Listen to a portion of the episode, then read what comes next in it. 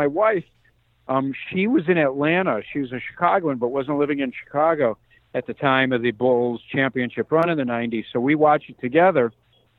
And she is just amazed as to what happened. And, and to live it like I did makes me feel incredibly fortunate. And I have a two year old daughter now, and I tape everything because I can't wait to show. Well, recently, uh, NBC Sports Network, which uh, used to be Sports Channel, they replayed the 96 playoff run.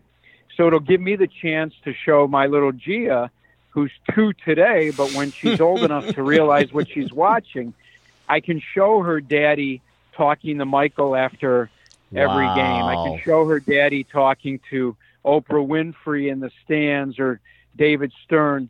Um, so I, I, I'm thankful, but I'm also angry and bitter, TJ, because I'm reminded that for some reason, Jerry Krause found it to be incredibly important to him to run the greatest of all time out of the game, even though he had won six championships, three in a row.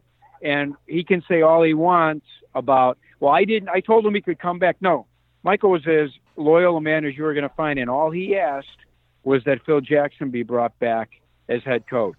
And when you tell Phil you can go 82 and 0 and you're still not coming back, you've basically drawn a line in the sand, not only between you and Phil, but between you and Michael. Hmm. And I'm I'm angry about that because I don't. I, I'm of the belief that they probably could have won two more championships, and we were deprived of watching 23 for at least two more seasons in this town. Thanks for listening to this segment of the Three Dog Thursday podcast. Reminder hear the full show through Red Circle Podcasting. Also, subscribe to the show on iTunes, Spotify, Google Podcast, and Stitcher. And thank you for finding us for Three Dog Thursday.